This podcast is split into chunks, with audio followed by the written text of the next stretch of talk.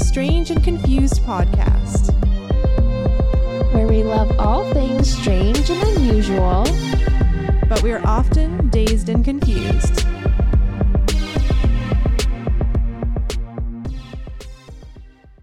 Did I tell you that I started making a temperature blanket? Yes, I yeah. Did I tell you that? Yeah. Uh, did I say it on here? I don't Yeah. know. Yeah. Okay.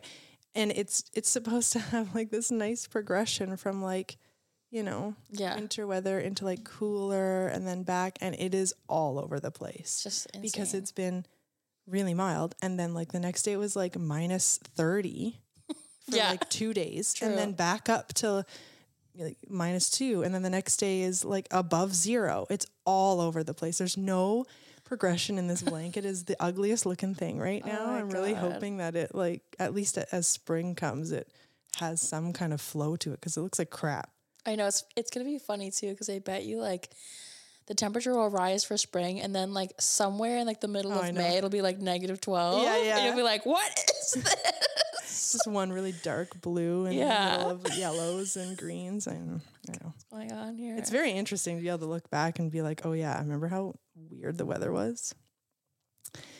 But yeah, yeah, it is actually getting kind of crazy the weather. And this is the mi- this has got to be the mildest February we've had in like Oh yeah, so long. Usually February is minus twenty, minus thirty. yeah. I was thinking about that because like w- usually we have to fill our propane tank like a bunch of times in the winter because it gets so cold. Mm.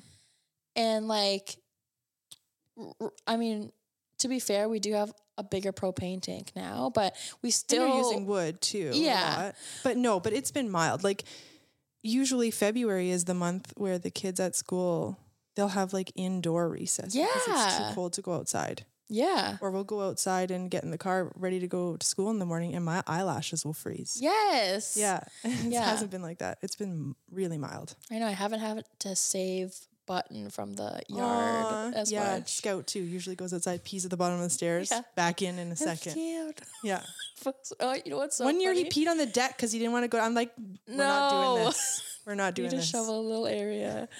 no, I um, I uh, yesterday I let the dogs out, and because it like semi melted and then got cold again, like the top layer of the snow is like frozen. So Button can like go wherever she wants, right? She's like literally walking on water. Yeah. The boys. She weighs nothing. Yeah, she weighs nothing. So she's like, eh, eh, eh. Yeah. So the boys tried to follow her. it was the funniest thing I've ever seen in my life. Them like She probably to- loved that. yeah, she was like just running around, having the time of her life, like living her best life.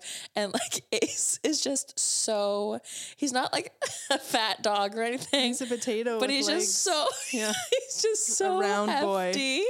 and he was trying so hard to like do like some kind of like leap to like hop, but he's just so heavy. There's just gravity's like no. but then Echo is like a fox, so he's like going boop, like Yeah, full on in the air. It was the best thing I've ever seen. Oh, I should have taken a video of that. I know. I was like, oh, I should have brought my funny. phone out here. Um, you may you. I don't know why that jogged my memory, because it has nothing to do with what I'm going to say. I had the craziest dream last night, and I couldn't begin to tell you what it was about because it. Now that I'm awake, it doesn't really make any sense. I can't. I've lost. There's gaps in the Yeah, yeah. storyline, but it was like this crazy, um, like who done it, missing person kind of mystery unsolved mystery and I was Oh. like trying to figure it out and I was getting all these clues and they were really creepy clues and stuff. And then I woke up and I was like, "Oh my god, that satisfied nothing. I need to know what happened." And I don't even remember what the storyline Oh, is now, but I still have that like longing. I said to Gavin, I'm like, "We're to have to watch some type of like Yeah. thriller twisty movie tonight or something. I need that to satisfy that Yes. itch now. It was crazy. I woke up, I was like, what? No. I know. You know what's weird? I've been having a lot of like, like, I was gonna say murdery, but like I'm not murdering anybody. Um, I've been having a lot of like people just like being like being dead and like me trying to f- like figure out either how to like how they get them back to life or how to like figure out who the fuck did it. People you know? Yes. Ooh. Yeah. One of them is like one of my friends, like, um, that I met like when I shortly after I moved up here. And um so I like woke up and I thought that she died. I was like, no. "Oh my god, I should have like called her or something." And then And then you're like, wait, she's still alive. Yeah. I should call her. yeah, Eh, later. later. Yeah. yeah. Oh my god. I'll just send her a, a meme or something Yeah. later and it'll be okay. Oh, that's awful. Oh, that's crazy. yeah. I don't know. I don't know. Maybe it's like the full moon situation. It is starting to like It is easing up a go away, but it definitely. It got you. Did it get you this month? Yeah. Well, like that that like dream where my friend died, like in it, I was like I woke up, my pillow was like wet because I was crying. Tears. Aw. I'm a big night crier. I think in my dreams, I'm always like always crying. Yeah. I don't Yeah. know. I've had a few. I've had dreams where like I've woken up sobbing. yeah. I will. Oh my god, that jogged my memory. I don't think it was last night. I think it was the night before. Oh crap! I can't remember what it what happened, but I woke up laughing. Oh. Like not that my laugh woke me up. I Yeah, woke yeah. up and I was like, that was funny. I don't. Re- oh, I wish I remembered what it was. oh my god. I woke up, yeah, and I was like, la- I was laughing to myself. Oh, man, I wish I had energy to write down what this stuff is. Although when you wake up in the morning, you're probably like, that's not funny. Yeah, yeah. I, the worst is like Probably when you have no a sense. dream and it's like so terrifying, and then like you're like you're still scared when you first wake up, and then like later on, you go, "Is that? It's not really scary, but I still feel fear." Yeah, I think it's probably because the actual situation with a logical brain that is awake is not scary, but hmm. the emotion that you're feeling in the dream, like you feel the fear in your body. Yeah, that's true. And so you wake up and you're like, that's not scary, but you still feel it. Yeah. Yeah. Usually, like when I get up, like Michael's already awake and he's like in his room or whatever on the computer. And so I'll go in there and I'll go, um, I just need to tell you about my dream because it scared me and I need you to tell me that it doesn't make sense. Yeah. and he's like, okay. Yeah. Every time. He's like, okay. And he's like, okay. Yeah. Hmm? You feel better now? okay. I just needed someone else to hear it. Yeah. Just let it le- go, like release it. my best friend all through elementary and high school she she'll even laugh now because every day i'd come to school and i'd be like okay this is what i dreamt last night and i'd have to like run it by her and Oh she would laugh she i forget where we were but she was like one of my one of my it might have been my wedding one of my biggest memories is you go you every day every day telling me about your dreams Yeah. like I care. I don't care. And you, I, my, I mean, her face was very like, I don't care. And I was like, doesn't matter. I'm still going to tell you. Yeah. I need, I need to tell somebody. I need an outlet. Yeah. Oh my god, yeah. Like we did that one episode on like recurring dreams. And I don't Mm-hmm. remember if I I don't I don't know if I mentioned this one because I I don't know if it had recur- reoccurred more than Okay. a couple times by the time we recorded that episode. But now it but I have a new reoccurring dream. Oh, okay. Lay it on me. So it's in my house that I grew up in, but it looks normal from the outside. It's like, oh, like happy. It's like the sun's out, shining, whatever. I go in there, it's like absolutely decrepit, falling apart. and there's ghosts in it, like really, really scary ghosts. Whoa. So there's definitely some hitting meanings. Yeah, I was gonna say, talk to somebody who knows who interprets dreams, and they'll Yeah. be very like, oh, like, ooh, disillusioned. something's falling apart in the family system now. That's how your brain is interpreting it. yeah. So it's Not like as all what it seems on the outside, Yeah, exactly. So like you go in and then I'm like trying to or like basically from the past, kind of. Yeah, it's like actually like r- like really scary like um it's like a horror film in there. And it's like also kind of like a slasher f- flick, which is fucking weird, but it's n- the And it's people reoccurring. Yeah, it's reoccurring. Yeah. But the people and like the ghosts are in there, I don't know them. I don't have any connection to them whatsoever. It's just like a scary thing that's happening inside that house. Mm. And it's like really dark and like it's just like there's no lights. And you know how sometimes in like scary movies, they'll have like shutters on windows or like boards put up, and then you Yeah. can see like the light Oh, leaking yeah. through. It's like that, and like the floorboards like have like big gaps between them, and it's like really hard to walk through without like falling into like this dark like nothing. classic haunted house, like the It. Yes. Pennywise house. If anybody, if you're not following us on Instagram, follow us on Instagram at Strange and Confused Pod and um, interpret Sarah's dream for yes, us. please. Because I mean, we can probably grasp the main Yeah. interpretation. Main theme is there. Yes. What are some other? What are some things we're missing? Or Yeah, it is really weird. And then like I'm like looking for my parents and I'm trying to like get into the backyard and I can't get into the backyard, but I know my parents are in the backyard. It's weird. Mm-hmm. It's weird. Like when I was growing up, I would have reoccurring dreams that like my parents were gonna die. Like I was very like paranoid all the time that like my parents were gonna be taken away from me. My mom used to go on business trips and I would like scream bloody murder for her not to go on an airplane. Oh my gosh! Like I was really weird. I was like I was always afraid. Like I never wanted to be away from my parents. I would like make shit up, like at school being like, I'm dying, I need my mother. oh, there's something there too. Yeah.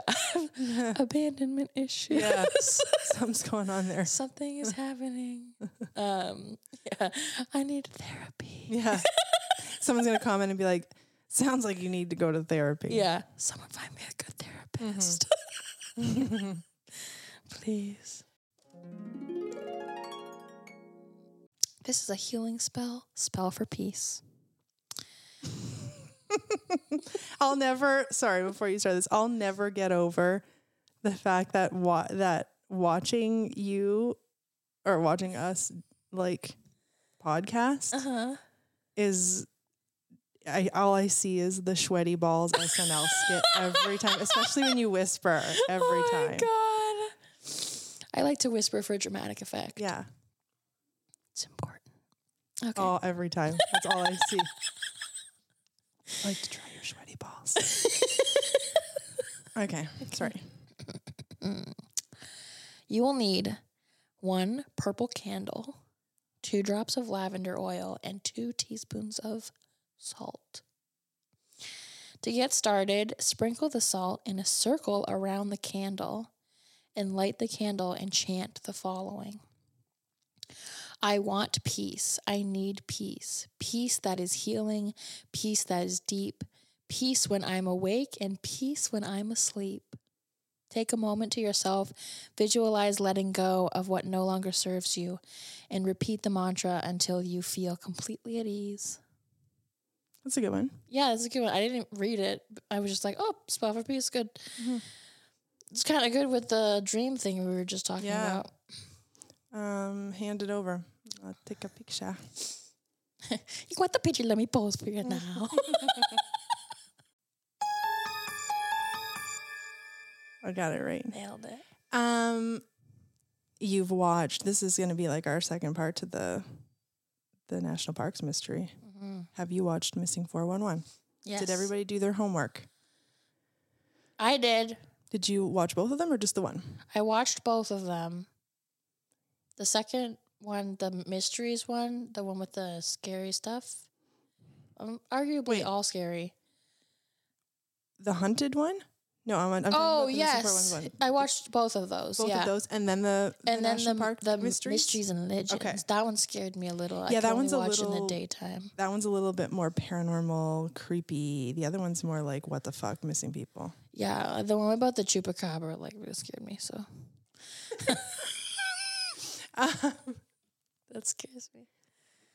So tell me, so talk about the Missing 411 first. I didn't rewatch tho- tho- those ones. I watched the Mysteries of the National Park.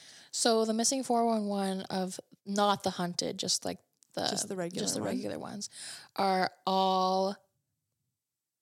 So I'm just like talking to these people that have never watched it as Yeah. well, right? um, Like, give us a yeah. what you. What's yeah. the four one one on the missing four one one? exactly? Um, okay, so basically, people go missing in national parks every single year, and it's very mysterious circumstances. They disappear seemingly without a trace, and I mean, literally disappear. They some people they are with them sometimes and then they turn around turn back and they're gone. And it seems like it doesn't matter what age you are children go missing elderly people go missing and people in between as well um, and sometimes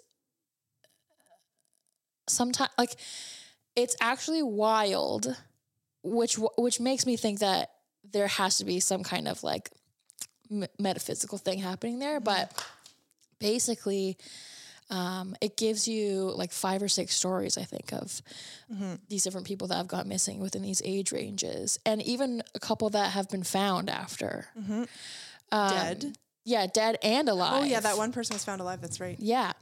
So um, it's it, it, it starts off. It's kind of interesting. The so the guy that put it together is David Politis. Politis. Yeah. I don't know how to say his last name.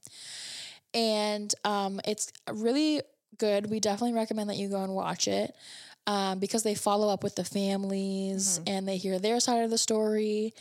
Um, and the ones that he's chosen, they do make you think like, oh, was like the family a part of it possibly, um, or just like there's something else going on there. But then other ones are just it makes absolutely no sense whatsoever. So the first one that they get into is um, DeOrr. Forget his last name. That little boy, right? Yeah, little D, little DeOrr or whatever. And um, so they were out camping with their family. So it was their parents, his parents, um, and his grandpa and his grandpa's friend that decided to come at the last minute. And um, they went out uh, and they drove to this really remote location, basically like an end of the road campsite type deal. And um, they left the grandpa and the friend to go fishing while they went into town and get groceries and get stuff for their camping.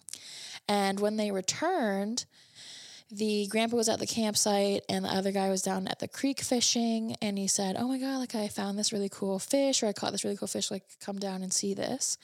So the mother and father went to walk down towards the creek and they had their little kid in tow and he was I think what like 3? He was really young. Yeah, I think it was like three or four. Yeah. Yeah. And um, old enough to speak a little bit. And they're like, okay, like, it, this is weird because they said like oh they were he was following us and then he decided he wanted to turn around and go back and see grandpa. Personally i wouldn't have let my child just like walk back to their grandpa or anybody or or, or walk away from my child assume that he's following at such a young age.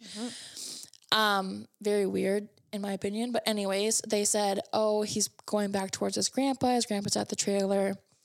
And um a couple minutes later they walk back up the hill towards the grandpa's spot and they say oh where's little dion or whatever i fuck his i have to fix his name at some point i don't know where his name Do you want me to look it up? yeah.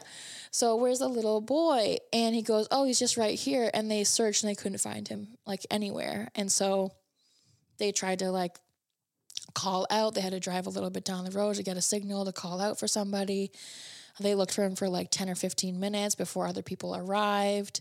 And there's just absolutely no trace of him whatsoever. And um, I And he wasn't. He didn't go like to go back to his grandpa. Wasn't that far, right? no, it was like literally like You could see it, right? Yeah. From where the guy was standing. yeah. Yeah. and she, he was just gone. Now, I will say, like, DeOrr, I think is DeOrr. DeOrr. yeah, okay. Um, and it's just weird when you watch like the interviews of this particular case, though, because everybody's acting a little bit sus.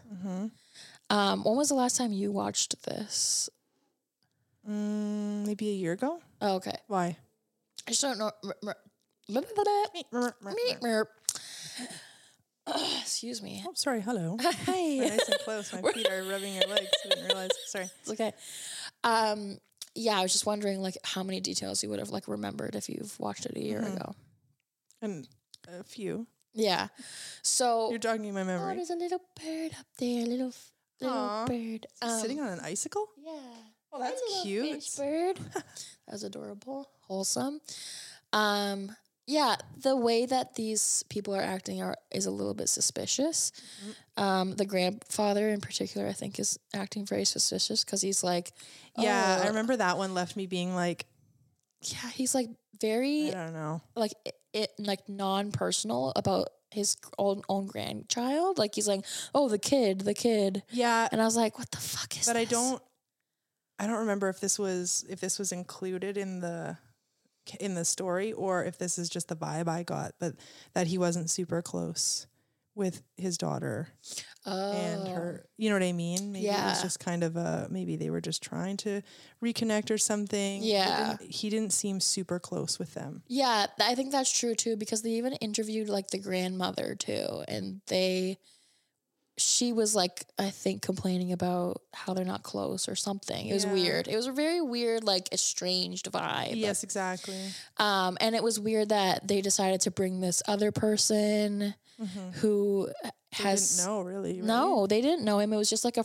like a casual acquaintance friend of the grandfather's, Mm-hmm. and he was like this forty year old dude, and he was kind of weird. Um, and then, um, sorry, while you're talking, I'm just like scrolling if there's any new information on this kid's case. Mm-hmm. I don't want to interrupt you, but I just saw somebody comment the only thing that seems really out of place in this case is the grandfather's friend, yeah, where he fits in all of this. it is so weird. Um, this person's like, I can see the grandfather assisting in the parents uh, with fabricating a story if something else had happened. Mm-hmm. Um, but why would this other guy go along with this unless he was like maybe paid off or something? Why would this random guy cover as well? Yeah, it is. I don't really know. weird. It's all really strange. Um, there was like another little part of that too, where when there was like a a media circuit to like you know make this like a public thing so that more people know to look for this little boy the parents were like no we don't want to be on anything like they didn't want to have any media w- coverage whatsoever which is really weird It is strange. um personally like Oh, oh sorry. jesus christ That scared the shit out of me. Sorry, when I plug in my phone, I have it programmed to say, "Oh yeah, charge me, baby," and it said it, and I was like, "Where the hell's that voice coming from?" That scared the crap out of both of us, because obviously, like, this is a creepy situation. Oh my god that was terrifying uh, and you're on edge because of your dreams, and I'm Yeah. on edge because of my dreams. Okay, sorry. Yeah, so um yeah so so that was a weird one. Like, and that's the thing too is it's weird to me that they started that he just that he decided to start this. Um, sorry, that he decided to start the documentary with that case because if you're trying to convey a mystery going on in the national parks and like something strange, that isn't the case to do it because it leaves you not convinced that it's not the parents. yeah Uh, but the other ones hmm are more convincing that something strange is going on there. Yeah. So it's I don't know why he start chose to start with that one. Yeah, it is weird. Like maybe like that's the case that would have like the most media attention maybe. It was a even big thing, though yeah. Yeah. Um or maybe because he's like the youngest child that's gone missing. I don't know if he is the youngest obviously, But He was the youngest in the in the stories that he told chose Yeah. to tell in that documentary. or maybe he just went by like age or something, I don't know. But then um he also talked about another one which was like so sad um, about the I think he was like seven, the seven year old little boy, Mhm. and they were on vacation, and um, and he was autistic, right? yeah, Yeah. I remember that and it being brought up as well that a lot of people that go missing are neurodivergent or have some type of learning delay or something, yeah, right? That's yeah, or they have something that's like not typical. Like yeah, like I don't want to say not normal because like that's not what I'm trying to say. No such thing as normal, but yeah, like neurotypical or some type of imbalance or like a chromosome Yeah. difference or something like that, which Yeah. is super interesting.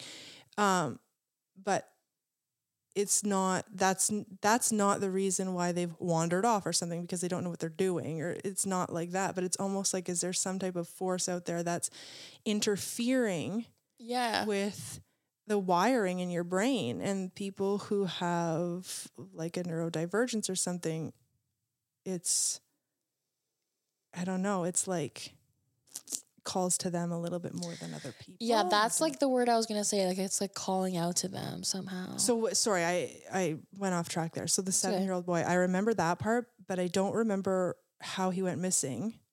So refresh my memory because it was uh, something crazy, right? Like, didn't they just like turn around and he was gone? yeah, so this is like the little boy that was like this. Wait, is this the the scout boy that was fishing? You said the one on. There's one on vacation, but now I'm not sure which one is which. Oh, which. okay. So the one on vacation, I believe, was like they got out of the car on the side of the road or something, didn't they not? With their with his dad or something like that. I know the one you're talking about too. The little boy who was fishing because they both were autistic. Were they? Not? I think they were. That's why I'm like getting confused. But yeah, there was one where there it was like a summer camp. Okay. or there it, it was either a summer camp or he was like a boy scout or something mm-hmm. and he was off like fishing on his own and one of the camp counselors was like okay it's lunchtime i'm gonna go and get this kid Yes, I remember this. and he was like okay like come on like it's lunchtime we're gonna he was go eat." yeah and Yeah. he was there and um, he was like okay let's go and he turned around and like he turned back a couple times okay he's still following me and then he turned back one more time and he was completely gone missing without a trace Yeah, they were on the same path heading back for lunch. yeah He was behind him, following him, and then he wasn't, and that was the end. Yeah, and they I think they even said like like there's a very clear definitive trail that was leading back to this thing. It's like Oh, how do you how do you like go off the trail without being heard or you know cuz it's not like you're in you're not near a city. Like you're in a forest. There's Mm-hmm. not that many sounds that would like cover up the sound of a kid going off a trail. Well, and that's the thing too is if you're if you know you're walking, you hear him, he's behind you, and then suddenly you don't hear him, you turn around, he's gone. How far do you need to be to call his name and him not hear exactly. it, or for him to be dragged off somewhere and you not hear it? It's not loud. What is Yeah. it? Birds? That's Yeah. it. Like what? It's really weird. So I don't think that kid was ever found. Um, and the other one that I'm thinking of too, um, I forget his name. Um, they were on vacation and um, the and they interview the father for this one, and they say this this kid had made friends at this place that they were they were staying, and they came to the door and were like, "Oh, like, do you want to come to the pool with us? We're going to like go swimming or whatever."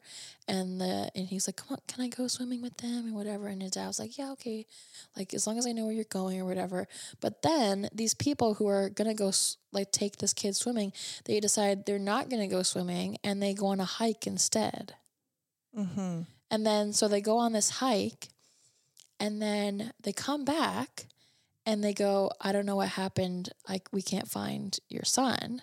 He's like he, like he just went off on his own. Like he was it was fine and then he was gone. And they obviously didn't find him alive and they had brought in all these search teams. This is like a very common thing with everybody that goes missing. They bring in all of these search teams and they've got hundreds of volunteers and they're searching places hundreds of times. They're mm. going over the same spots hundreds Yes. of times. And then at, like way later, they find like a little piece of his clothing in the spot that's been searched hundreds of times. Mm-hmm. And they're saying, oh, maybe it was like a mountain lion that like grabbed or whatever. There's no chance that this, like, there's just no, there's no chance that a, kid is snatched by a mountain lion and you don't hear any screaming or any like, mm. you know what I mean? Okay, this is the kid you're talking about, Bobby Bizup. He was a 10 year old partially deaf boy. And he was attending a Catholic camp for boys called Camp St. Malo. Okay, so that was the one where there was, there was fishing? I think so, at the Okay. Rocky Mountain National Park.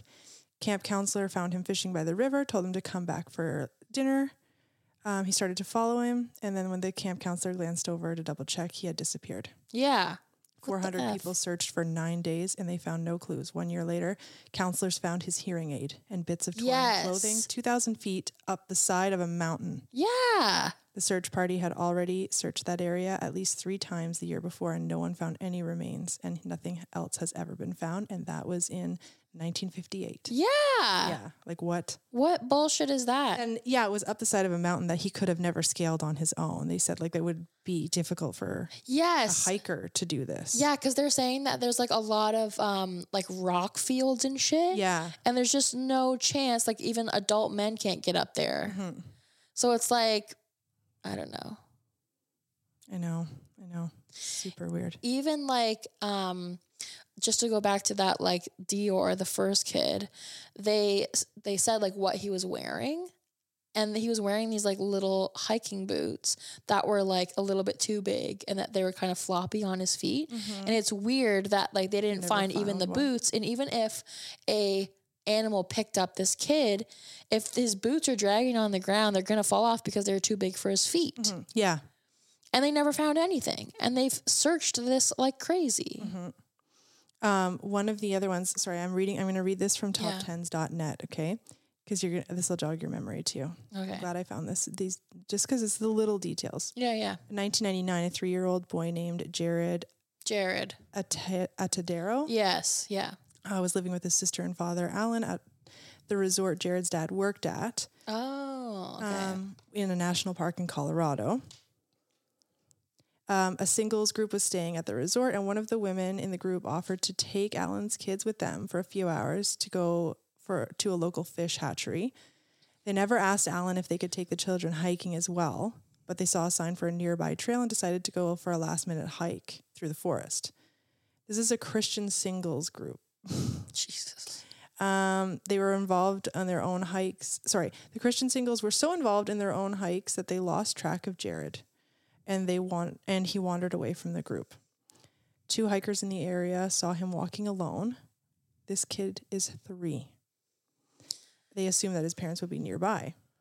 If we've learned anything in life, don't ever assume anything. Yeah. Double check everything. Um, after this, he was never seen again. That is so upsetting. Um, but yes, he is three. They were not paying attention to him. As a parent, I would freaking lose my shit on these people Yeah. for having a three year old and not pay attention. So that's easy enough. But this is the weird where it gets weird. In 2003, which, so three, four years later, yeah. Um, two hikers climbed up a very steep rock face, roughly 550 feet above the trail. They found one child's tooth, a piece of a skull, Jaryd's clothes, which were fully intact. Yes. They had never been ripped or anything, but they had been taken off his body and turned completely inside out perfectly. Yeah. Animals can't do that. They found one shoe, which looked brand new, and somehow it was perfectly preserved for those four years. It wasn't damaged, it wasn't dirty, it looked perfect. What the fuck? The area where his remains were found was far too difficult for a child to climb to himself, and he would have been and it would have been unnecessarily difficult. It would have been an unnecessarily difficult location for an adult kidnapper to carry him. It also does not line up with bear or cougar attacks pat, attack patterns because the clothes would have been ripped and covered in blood. The family is haunted and still haunted by all of the unanswered questions. Like what the hell? Like I just can't. I just feel I'm I'm never gonna trust people with my children. Like I Oh, just no. don't like don't ever take And the, but if you think about it, like if there is something crazy going on here, it's could have funny. been the parents that had the kid, and this still happened, right? Like yeah. another crazy one was Steven Kubacki. I think that's how you pronounce his name.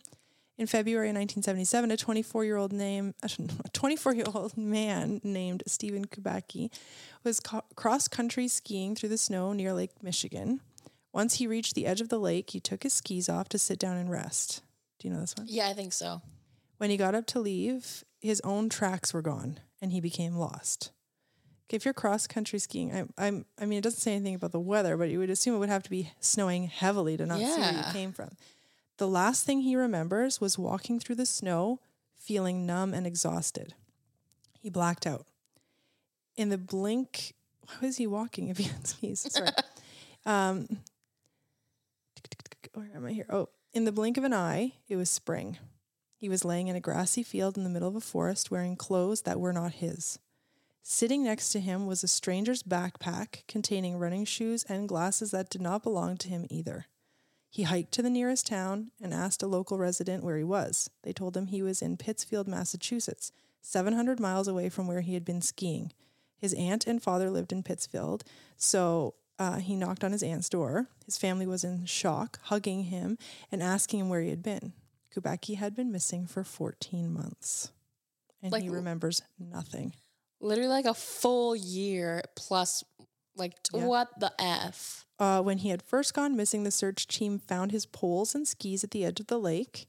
There was only one set of footprints leading toward the water, but none walking away. They could only assume that he had drowned himself in the freezing lake. He had been missing for so long, everyone assumed he was dead. The official explanation is that he had amnesia and that he was wandering in a f- in a I don't know what that is, in like a confused state. Oh. But even doctors are baffled by this case. It's incredibly rare for someone to lose their memory of such a large chunk of time, and it still leaves so many unanswered questions. His story was included in a psychology case studied in a book about amnesia, but even experts have been unable to figure out what actually happened. He had already earned a degree in linguistics before he went missing, but he was so fascinated by his own case that he went on to earn a PhD in psychology. He wanted answers about his own disappearance, and yet he still couldn't find them. Solving the mystery of his of his missing year became an obsession, and he went on to publish a book called Meta Mathematical Foundations of Existence. Um, Godel, Quantum, I think it's Godel, Quantum and God and Beyond. In it, he writes about the possibility of an alternate universe. Um, so, amnesia would make you lose your memory, but once you once you get that trigger and get your memory back, if it does happen, that gap should be filled in, should it not? Yeah, you would It's almost like you catch up. yeah. It's not like he didn't know who he was and was like, That's true. I don't know where I am. It's well, like he did not know where he was, but that was legit. Yeah. Yeah, it's like you no, you have like a missing. Maybe there's a type of amnesia where you have a missing chunk of time, but it doesn't explain like the glasses, the boots. Okay, so say you have this missing chunk of time. Um, you could have found somebody who helped you. Um, you stayed with them, and then of course, like suddenly now you don't remember in that chunk of like that year, so you don't remember this person who helped you, or they gave you the bag, the shoes, and all that stuff. But why why did you just like suddenly wake up in a grassy field? Yeah, yeah. Right? What was like what What was that? Suddenly you woke up out of it? yeah. Like it's not like you were walking and you were like, "Oh, it's all come back to me." Yeah. No. Yeah, it's like you were allowed to wake up. Yeah, like where did you come from? Yeah. You were somewhere.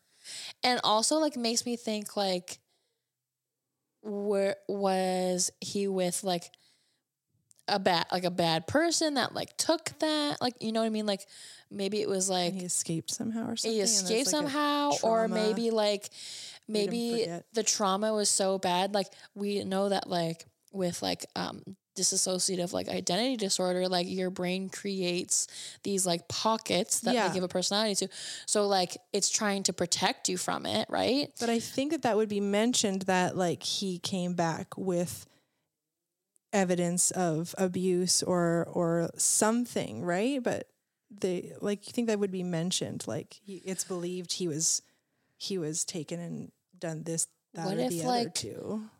Yeah. Like, I don't know. It's so weird that, like, it makes me think that what if, if he was with another person, what if they, like, essentially, like, gave him, like, some kind of anesthesia and then, like, put him out in this field with this, like, backpack. And then they were like, okay, he'll just, like, wake up in, like, a certain amount of time. Yeah, not necessarily a person, but like a whole uh, Ooh. you know, like this is something that goes Yeah. on where like there's a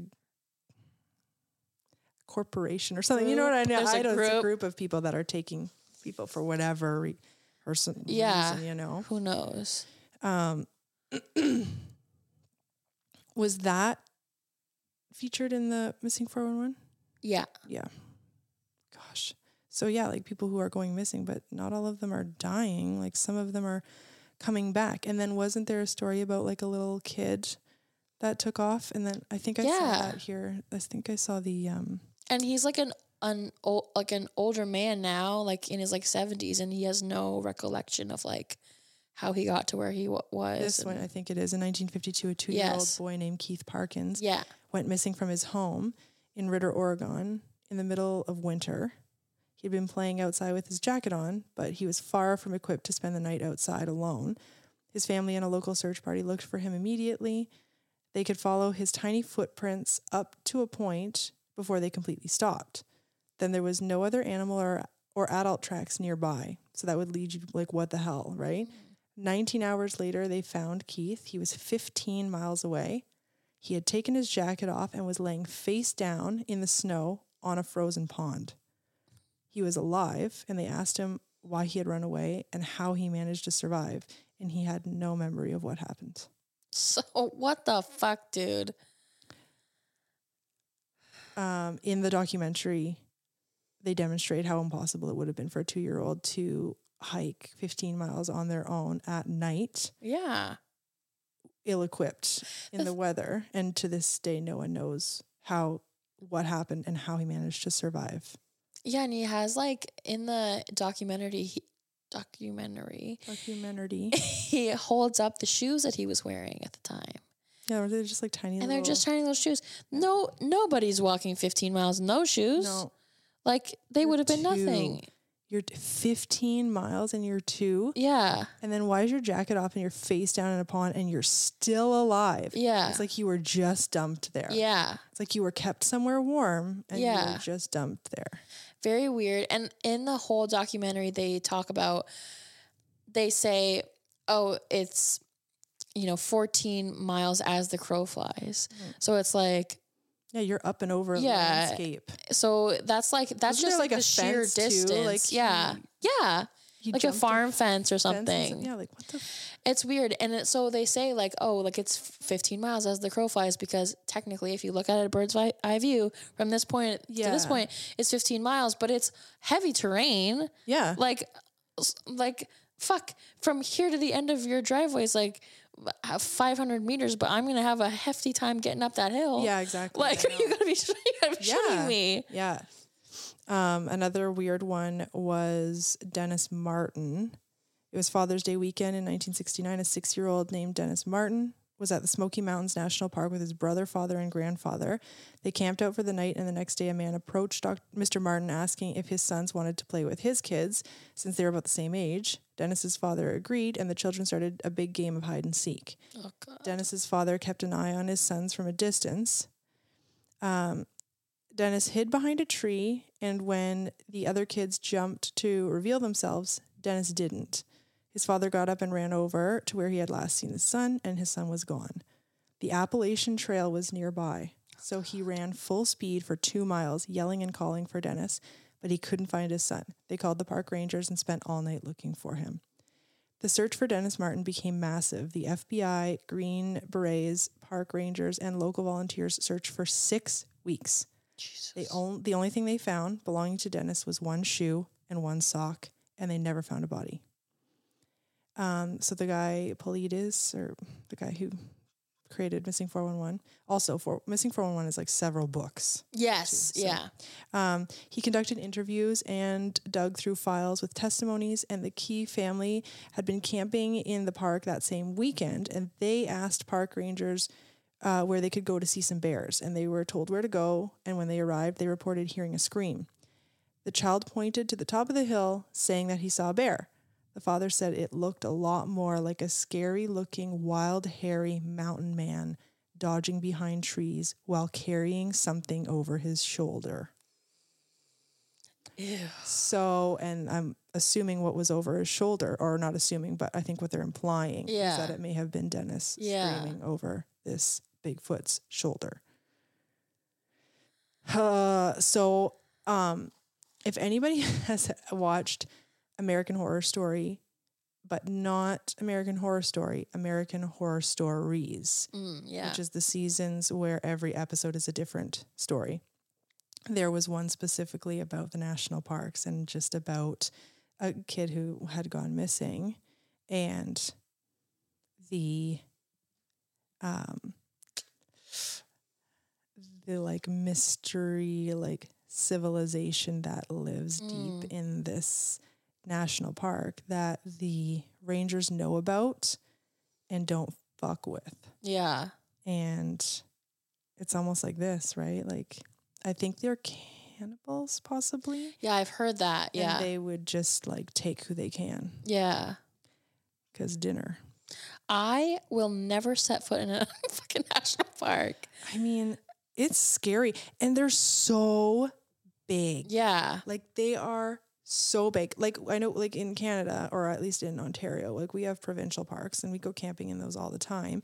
I do feel safer in those. They Yes. are a heck of a ton smaller. Yeah. Like other than like Algonquin Park, which is pretty big, but Yeah. I feel like I feel like there's not too national parks are massive. massive. Like like hundreds of thousands of acres. yeah, like there could totally be stuff going on in the middle of these because half of them you can't even get to the middle of. Yeah, I was gonna say too, like a lot of them have parts that are blocked off that you can't even you're not allowed to access by the government. Like And like, I don't know, is that a provincial park? Is Death Valley a provincial park? Not a provincial park, Jesus, a national park. Because there's shit that goes on in Death Valley.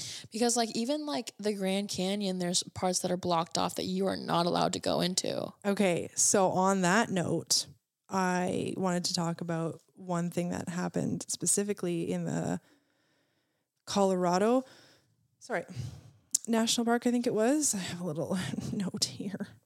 Um, in 1961, this was on. This was featured on the Mysteries and Legends of the National Parks Is or this yeah, I think this is what I wanted to talk about too. It's in the first episode, but Yeah, it was one of the ones so that hooked cool. me. Yeah. So a young explorer named, I think it was um, Hank Craftsman or Craftsman. Um, he was a student at in university in 1961, and he spent a lot of time with the Hopi Indians and um, studying them, and like it had a lot to do with like what he was taking in school. And one of them, um, it was an elder. sorry, I didn't mean it was sorry, no, it was one of the Hopi Indians wanted to meet with Hank. Mhm. His elders gave him permission to take to take Hank to this place. He wanted to show because of what Hank was studying. He was like, I, I'm going to show you something. Okay. So he took he took he told Hank he was going to take him to this sacred area, and it was in the Grand Canyon somewhere. But he took him to a certain point and then made him put a blindfold on because he said he was not allowed to see what how to get there. Okay. It wasn't permitted by the elders.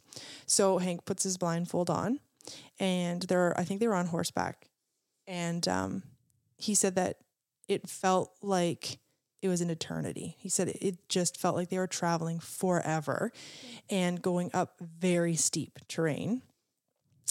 And um, when they arrived, he let him take his blindfold off, and they were at like a sheer rock ledge, and it was just just this sheer rock in front of him and the um the guy that he was with said put your hand on the rock so he did and his hand went right through the rock.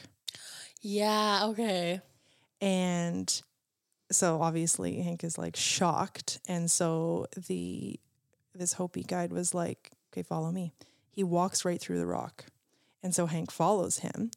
And what he described seeing was a chamber of doors all with unrecognizable symbols on them.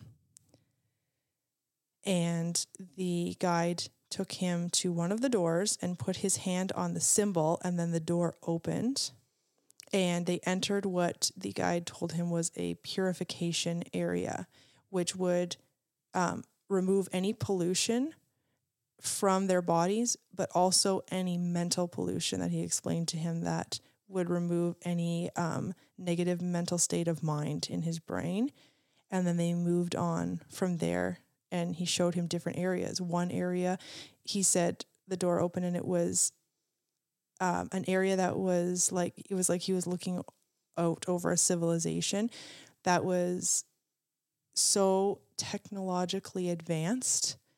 Um, he was seeing like UFO style like vehicles flying through the air. It was like a whole civilization civilization he was seeing, and uh, then they went back. He blindfolded him to take him back, and he Hank ex- like describes it as like there's nothing else he could describe it as other than it had to have been like a portal to different dimensions. Um, he never saw that Hopi Indian ever again. And he made it like his life's purpose to like find this place on his own again. And he vowed to find find this place again. And he never found it. He searched. He tried. He went to where the guy took him. He tried to, you know, go for the same amount of time, try and remember like the twists and turns and the altitude they were taking, and he could never find it again. But yeah, there are large portions of the um, Grand Canyon National Park. I don't know if that's what it's called, but the Grand the national park in the Grand Canyon that uh, are blocked off. Yeah. Um, there was like there was this explorer. His last I forget his first name. His last name was Con- Kincaid, Yeah. and they call it the Kincaid Cave now. Yeah. This one is so cool. Yeah. Yeah. So he was like canoeing down this river and took a break and then just started like walking up the side of this cliff, which was like extre- extremely dangerous, Yeah. and found like an opening, which he described looked like a man made opening, and went inside. And there was just like tunnels everywhere, but the tunnels were like lined with um like artifacts really old artifacts. yeah. Like Egyptian Well, artifacts. that's the thing. Yeah, is that this was at a time. This was like a long time ago, um, when like you couldn't just get from Egypt. Like I forget. This Yeah. was like colonizing time Yeah. Yeah. And like the gold rush and stuff. And they found yeah stuff from Egypt. They found a, a Buddha, like a statue of Buddha and stuff. So how are they getting that stuff to here? They don't know, but um that you can't no one has found that cave. Well, the thing is too is that he he managed to leave there.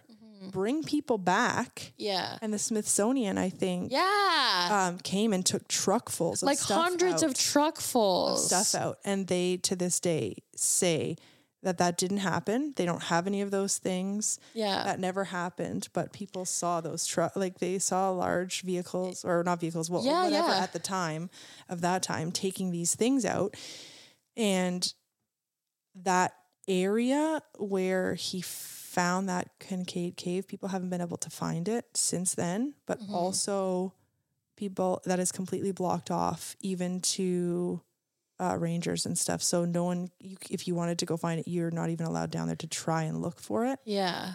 so people are speculating that those tunnels and stuff may have been connected to what hank was shown and maybe a door Oh. opened to a different time or a different place where they've managed to get this Egyptian stuff and like this Buddha and that like it's wild. Yeah, it would be cool. Like, it is cool to think like if it was connected because then like if this the the thing that Hank experienced like could be somewhat of a portal, it would make sense like how you got so many of those things into that cave because like maybe it's like a tra- also like a travel port or something. Yeah, too. like, like- what?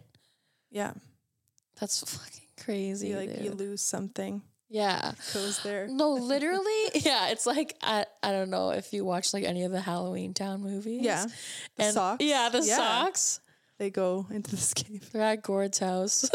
Yeah, could you imagine? You find like a door, it's just all the lost socks. oh my god. Uh, but it's wild, like the stuff that goes on in there. And then yeah, I mentioned Death Valley. It's um okay, here we go. So this is from mysteriousuniverse.org. The mysterious vanish- vanishings, vanishings and strange deaths at Death Valley. Okay. Sprawled out over a large swath of eastern California in the United States is a vast expanse of arid desert. Yes, we know all of this.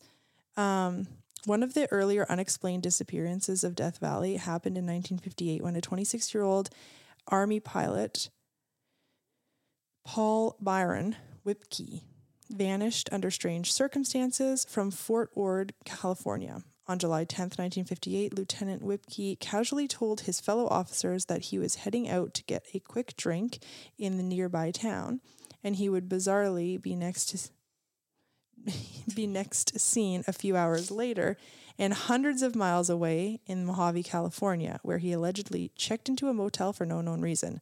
The next day, he purportedly brought, bought 14 gallons of gasoline and then proceeded to vanish off the face of the oh, earth. Oh God. The only clue would come five weeks later when Whipkey's abandoned vehicle was found by California Fish and Game officers in a remote, for, forbidding region of Okay. Death Valley, 15 miles away from the main road and 400 miles from where he had begun his odd journey in Fort Ord. Whipkey's dog tags, suitcase, and other personal belongings were found within, but there was no sign of where he had gone. The army was quick to dismiss all of this as a case of simple desertion and simple, no, and would later claim that he had died after wandering away into the desert from his car, but there's no evidence at all of what actually happened. And Whipkey's brother, Carl, would be deeply skeptical of this, um, saying that right off the bat, the government was being suspicious about all of it. He would claim that from the day that his brother's di- the day of his brother's disappearance, the army said that they were packing up his belongings, of which Carl would say, "Super hyper, super quick." When you catch them packing up your brother's clothes one day after he disappeared, you get suspicious. Yeah. You get super hyper, super quick, is what he said. Whipkey's family has never accepted the Army's official explanation and feel that there is something more going on here. Perhaps even a cover up, which is especially believable considering that when Carl requested information from the Federal Bureau of Investigation under the Freedom Act, under the Freedom of Information Act, he was told that all of the files had been destroyed in 1977 for reasons unknown. Carl has said this of the strange case. The government knows what happened to my brother. There are so many questions still unanswered. I would be satisfied even with the army saying that they can't tell us for security reasons, but until then, we can't rule anything out. In the meantime, all sorts of theories have popped up with ideas such as that he had a really, uh, sorry, that he was a secret agent who saw something he was not supposed to or was silenced, and that he was a test subject for some military experiment a victim of nerve gas or atomic tests who is covertly swept under the carpet or even abducted by aliens. Interestingly, it has been found that shortly before his strange disappearance, Whipkey had developed inexplicable black moles and warts all over his body What? and had frequently complained of not feeling well, as well as displaying personality changes, appearing nervous and uptight. He also apparently had many of his teeth pulled out and replaced with dentures. What does any of this mean, if anything? What happened to Paul? Bri- oh, uh, sorry, what happened to Paul Bri- Byron Whipkey? Whatever the answer is to that, may be lost to us, as no sign of him has ever been found, and all records of this case have been lost. I just Like what? like what.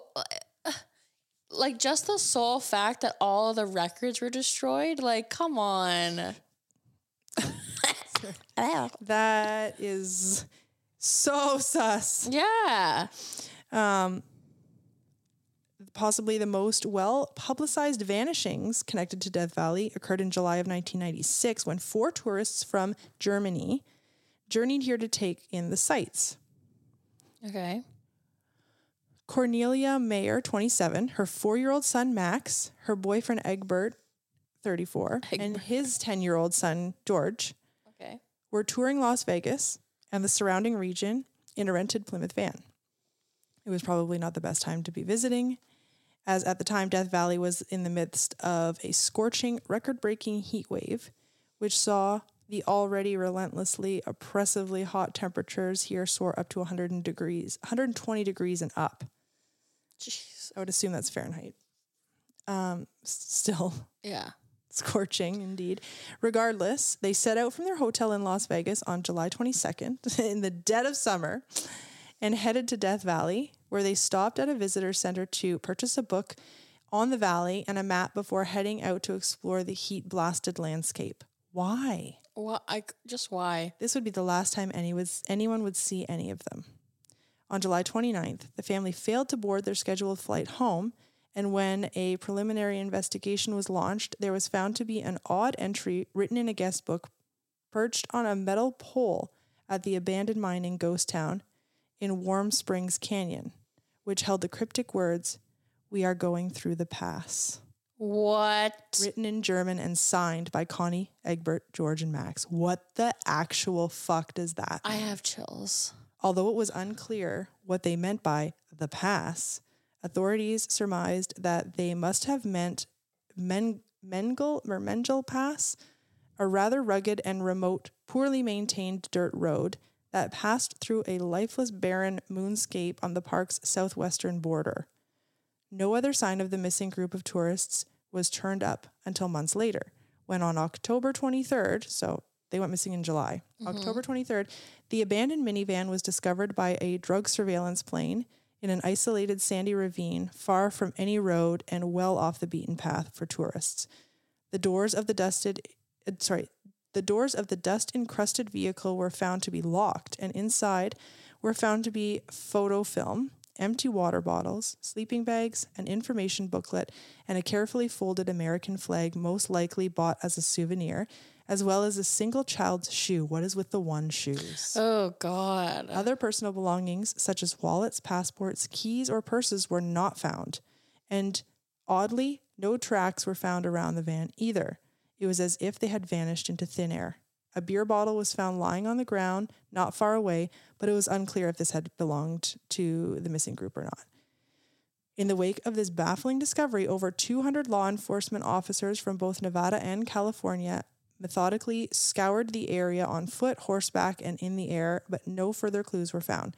For decades, the fate of these tourists remained a complete mystery, and theories swirled around as to what had happened to them, such as that they had run across nefarious drug dealers and had been killed or kidnapped, as well as the ideas that they had staged their own vanishing, or that they had simply wandered off into the wilderness and fallen victim to the scathing, inhospitable conditions. But no one knows for sure, and there was not a single trace of them or clue to their fate. What the fuck? There's a picture of the van. It just looks like a dusty old van. But they d- their all their passports, all their personal effects were not left there. Um, which would lead you to believe that possibly they may have been kidnapped, like they said, from like but if that's the case, I'm sure like the the drug what did they call them? Like the what do you call that? Drug runners and stuff like that. Oh If they, yeah, like, drug encountered mules. they would have if they're gonna kill these four people or take them and take all their they're not gonna lock the van and leave the van. Why They not have- torch it? Well, they have means of destroying all of that stuff too, so nothing is found. Yeah. I don't know, but that that what they wrote is ominous. Yeah. We are going through the, the- past. through the past. Like no so if they're talking about the pass like the literal pass of this road that they're going to take or whatever, why leave a note yeah. saying where you're going if you're already not suspicious of something happening to you and we should leave a note? Like what? yeah. Um and why not say the name of the pass and be specific? Yeah. And would you not say, well, though there may be a language barrier there, but like we're taking, what was it, like Miguel Pass or whatever? Yeah. Not we are going through the pass. Do they know something? Do they know that there's something there? Like they left Germany to go to this uh, place Yeah. specifically. They don't care what the heat is like. There's something there they're going for. What was what are, what were the does it say what the like what the adults did for a living? No, I don't know. I don't. I didn't say in this article. I mean, maybe you could look it up. But why? What's your theory? Well, cuz like I don't know, it could be like maybe like depending on what they did for a living like I don't know, like maybe they I, I would just be interested to know like if it's anything like scientific or metaphysical or like anything like scholarly. Right, like You know, or like- this, and now they're looking into it. Further. Yeah. Somebody also suggested that the family, um, the family may have traveled on foot southward to seek help at a naval air weapons station, Oh. where they may have expected to find a well patrolled fence perimeter, which is a common feature at military bases in Germany, but not in the desert of the, of the United States. So maybe they were hoping to find somebody and they didn't, but I don't know. It all seems too crazy to have a simple answer like that. I would be, although they found their van months later, but I, I'd be curious to know if the van was in working condition. Because if it broke down, you might be like, crap, we're going to die of heat in this car. Yeah. Being outside is better. Let's try and find a patrolled perimeter or something. But if that car was working, what the actual F? Right? Yeah. It doesn't. What's it say? Oh. Yeah. It looked like it had been there for some time. It was stuck with the axles, axles deep in the sand. The front left and two rear tires were flat, and tracks in the sand looked like it had been driven some distance with flat tires. Mm. Yeah, so maybe that's what happened, but it's still not it's still like where are their bones? Where are their passports? Where are their where's her purse? A camera was found in the abandoned car. Yeah, what did the and photos it- pictures on it suggest that the Germans traveled on to the California coast before heading to the Treasure Island Hotel in Las Vegas. They checked out of the hotel on July 22nd and drove on to Death Valley. At the time of their visit to the valley, temperatures were hitting 124, 51 degrees Celsius. Oh my god. You've got to be fucking I kidding want me. to die when it's over 25. Seriously. Their ultimate destination was Yosemite National Park in California, but they didn't make it there. Receipts at the Furnace Creek Visitor Center, blah, blah, blah. They bought two copies of Death Valley National Monument Museum text in German. Mm. Um, I mean, you're you're you're searching that for answers, but you're not going to find it. yeah. Yeah, Death Valley has some of the weirdest things. Another one is in 2009. Two hikers were traveling the perilous bleak terrain of a remote area in the Mojave Desert Park when they came across the gruesome discovery of human bones Ooh. um, in the sand and brush. The remains, which turned out to be of an adult male and female, were speculated to likely be those of the missing tourists, especially since Cornelia Meyer's identification was reportedly found laying nearby. Oh. Oh. But this is not known for sure, and the bones were too damaged by the sun for a successful DNA test. Ugh. Despite this gruesome discovery, the remains have not been positively identified. It still remains a mystery as to what happened to them, and the remains of the two children have never been found. The case has remained perplexing and widely discussed to this day. What happened to these people? Did they meet foul play? Were they killed or kidnapped? And if so, by who and for what reasons? Or did they just succumb to the elements in their foolhardy adventure?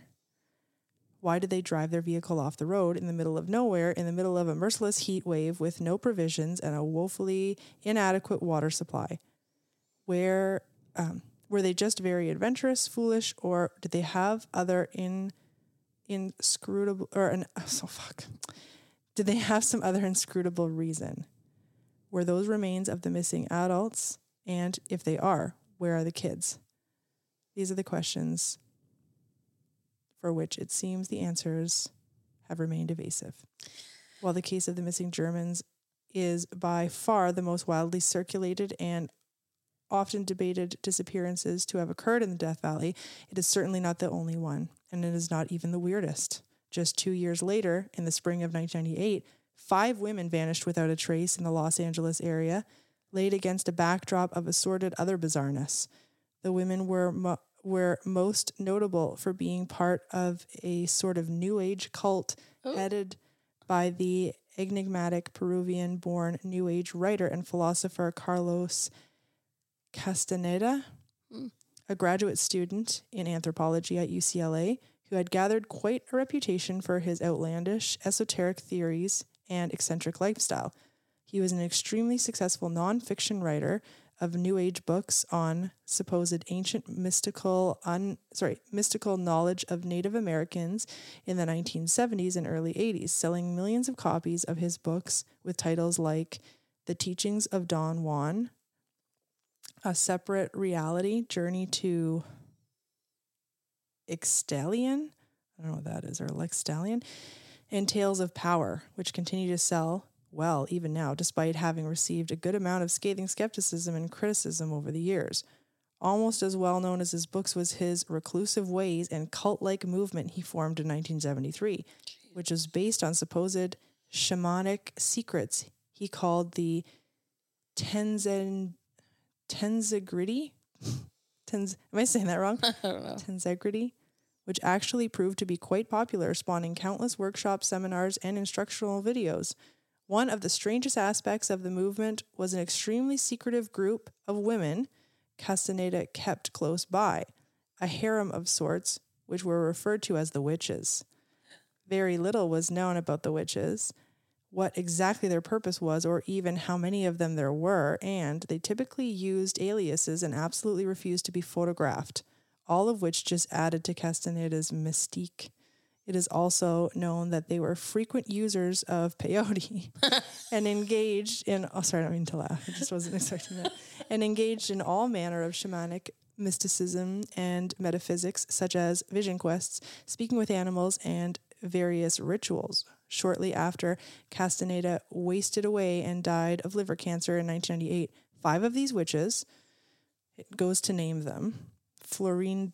I, I'm so bad at pronouncing, guys. so if you want to look it up, just look up the five witches of Castaneda. I'm just going to skip over their names and not, not because I'm trying to throw shade to these people. I just you don't want to listen to me pronounce these things. They all completely vanished in quick succession. The only clue found at the time was one of their vehicles, which had been abandoned at the Death Valley Panamint Dunes. In 2003, some hikers would find a, a desiccated corpse, Oh. half buried in sand, out in the desert wearing a shredded clothes. When the remains were finally purportedly, oh, sorry, I can't talk. When the remains were finally properly analyzed, they were found to be one of the witches.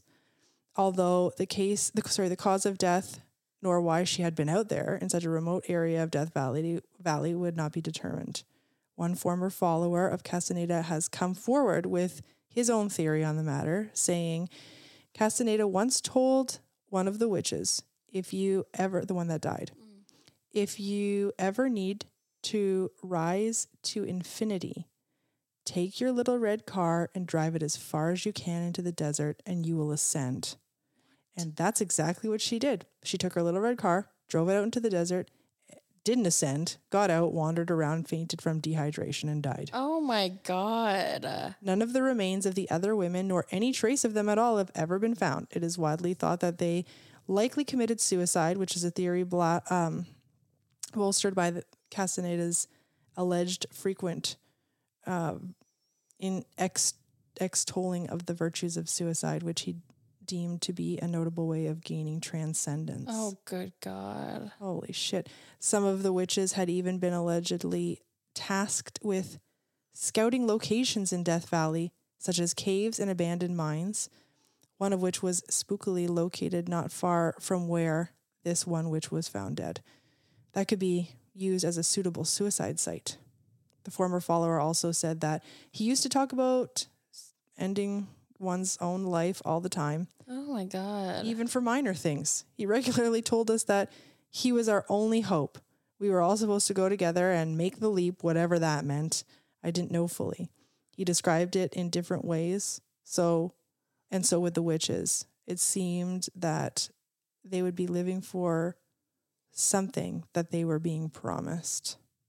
Jeez. Cray cray. That is crazy. It is bizarre, but it's not as bizarre as the other one I find. They said it would was more bizarre, but I think that's just because the cult makes it weird. Yeah. Um, the other thing is got way more questions with the. Anyway, Yeah. that was a lot. I can't find the name of this person who wrote this article, which is interesting, but they say they claim that they know the location and surroundings of where um, these four German people went missing. Um, they say, I know the location and surroundings probably better than anyone, and I am not going back. That area scares me. Ooh. So, for whatever reason, it's very interesting. the New York Post uh, has an article that says six reasons to never, ever visit a national park. Oh my god. Um, a horticultural field trip with 40 classmates. Um, sorry, during while on a field trip with 40 other classmates. 16 year old Trenny Lynn Gibson was hiking along Andrews Bald. Um, no one can recall seeing her after 3 p.m. Searches continued for months. No trace of her was ever found. 58 year old Thelma, whoops, oh crap. Third, sorry, 58 year old Thelma Pauline Melton was hiking near Deep Creek, Creek, Creek, Deep Creek Campground, a trail she'd been on many times before. On September 25th, 1981, she was with friends when she walked ahead of them and vanished over a hill. Uh, they could never, they didn't find her on the other side, nor could they find her at the campground where they have been staying, and they never found her again. Okay. All this three dis- doesn't make sense. Yeah, all three disappearances ignited massive search efforts. Dennis Martin's search effort alone cost $65,000, and not a single trace of them has ever been found. I just don't understand. I really like it. I part of me does believe the whole like like cannibal situation with like the. People. I think it could be multiple things. Yeah, um, yeah, that's what I mean. Like, but then another part of me thinks that they're slipping into a different dimension. A like, there's this, just- a little bit of that. It's almost like with the amount of disappearances, it also like tweaks me that like the park rangers don't keep a record. Like that's fucked up to me. Um, but they can't like just like They did. They do kind of. right, but like They do kind of because I think I saw that it was like between 1958 and like 2009 there was 29 missing people's cases. Bull, bullshit. I call bullshit. It's probably like garbo. 29 in like two years between Yeah. like one park. I don't know. Yeah, like the one, like I don't know, like because I, I watched one where they went to the park rangers and were like, "Can you give me like Yeah. a list?" And they're like, "No, we don't. We don't have a list, yeah. Yeah. It's probably endless. yeah, It's probably like they're not allowed to keep a fucking list because they don't know which ones are like government property and which ones aren't. Okay, listen to this one. Okay, we got to cut this off at some point. We could always do another one Mhm. later, but um, I'll I'll make this the last one. seven and a half, seven and a half months after the Cowden family was reported missing in 1974, police found their bodies. The Cowdens had gone camping at Siskiyou Mountains in Applegate, Oregon, over Labor Day weekend in 1974, but failed to show up for dinner um, at Richard Cowden's mother's house on September 1st. Media account. Okay, sorry, Labor Day weekend. I, I read like July 4th. I, in my head, I Oh, registered oh. it as July 4th weekend, and then they, they didn't show up on on um, September 1st. I was like, whoa. Whoa. they went missing for months and no one knew. No, sorry, it was just days. Okay. Uh, media accounts for uh, from the time described, sorry, media accounts from the time described their campsite as undisturbed, as if they had just left abruptly. Investigators later uh, postulated that they had been abducted. Their bodies were discovered in April of 1975, so the next April. Only about a 100 feet from their campsite. Richard's body was found tied to a tree, where the bodies of his wife and two small children were found in a cave with rocks sealing the entrance. Dwain Lee Little, a rapist and killer, serving two life sentences, allegedly confessed to a fellow inmate that he murdered the Cowdens while on patrol or while on parole. Sorry, but there was no conviction, and the case remains open. But the big mystery here is how were they discovered only a hundred feet from their campsite, What? but a year later? How did nobody find them? How did nobody find this man tied to a tree? yeah. A hundred, like what? I don't. It's like almost like if they're being taken, they're like being brought back to like mock Yes. us that we can't find these people. Uh, yeah, like, Like it's actually I'll like dump them back where where they went missing. But Yeah. like you're like, it makes it's crazy. It's like they're trying to fucking searched. ga- gaslight Yeah, the know, fucking right. population.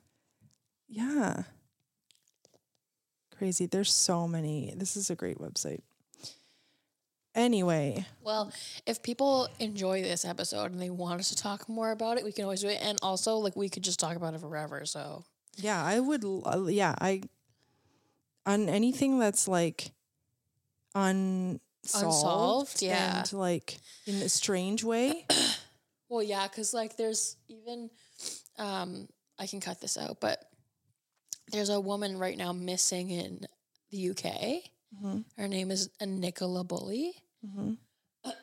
she dropped her kids off at school in the morning, and um, the school is right next to like a path to like a park, Mhm. and it goes like on the side of a river, and she parked her van at the school and then took the dog out for a walk down the trail and like down by the river and um she like had her phone with her and she was like on a work call like sending emails or whatever and then she was on like a zoom call with her work and the zoom call ended but she never signed out and her phone was found on a park bench and her dog was found completely dry and for some reason the government is just only searching the river.